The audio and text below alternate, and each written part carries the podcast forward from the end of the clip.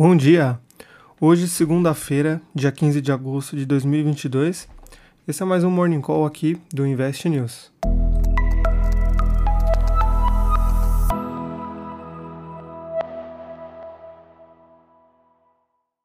Nesse domingo, o Banco Central da China decidiu cortar sua taxa de juros sobre empréstimos de um ano, que passou de 2,85% para 2,75%.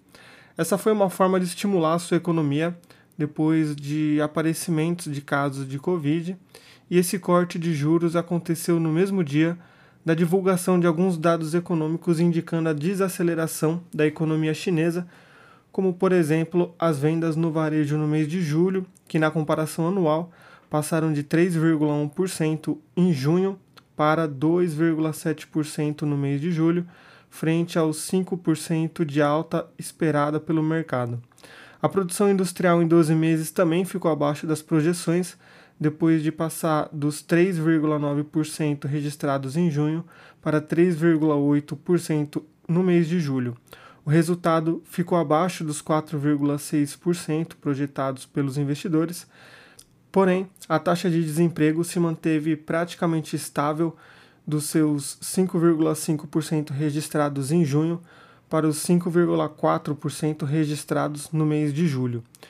O Japão também divulgou dados econômicos importantes, como o seu PIB do segundo trimestre, que apresentou um crescimento de 0,5%, praticamente em linha com a projeção de 0,6% esperada pelo mercado. Na comparação anual, o Japão registrou uma alta de 2,2%, ante o crescimento esperado de 2,5% pelo mercado. As bolsas asiáticas fecharam pregão com ganhos, com exceção dos índices chineses que acabaram se descolando. Então, o índice japonês Nikkei encerrou o dia com alta de 1,14%, o índice de Xangai com queda de 0,02%, o índice de Hang Seng com queda de 0,67%, o TWI de Taiwan com alta de 0,84% e o índice sul-coreano COSP com alta de 0,16%.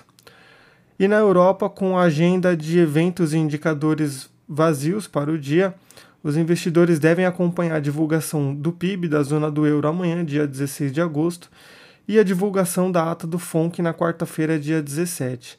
A maioria das bolsas por lá operavam com alta nessa segunda-feira, como por exemplo o índice alemão DAX com alta de 0,06%, o índice do Reino Unido FTSE com queda de 0,12%, o índice francês CAC com alta de 0,15% e o índice Eurostox com alta de 0,11%.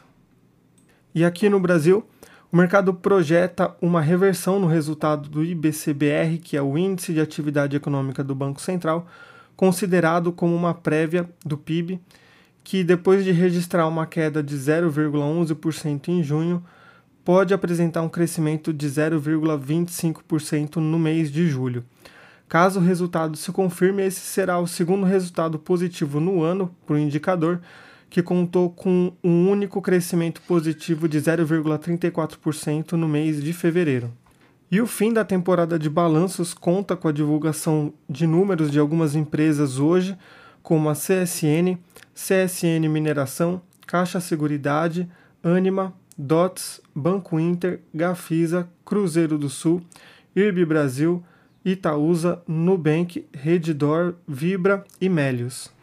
E se vocês gostaram do Morning Call, fica o convite para acessar o relatório completo direto aqui no site investnews.com.br, onde além de ter todas as informações aqui do áudio, a gente tem também uh, um relatório rápido sobre o índice Bovespa e seu desempenho nos últimos dias, assim como um comentário sobre o desempenho do petróleo, tanto o WTI como o petróleo Brent, que apresentam quedas maiores do que 4% já nessa segunda-feira.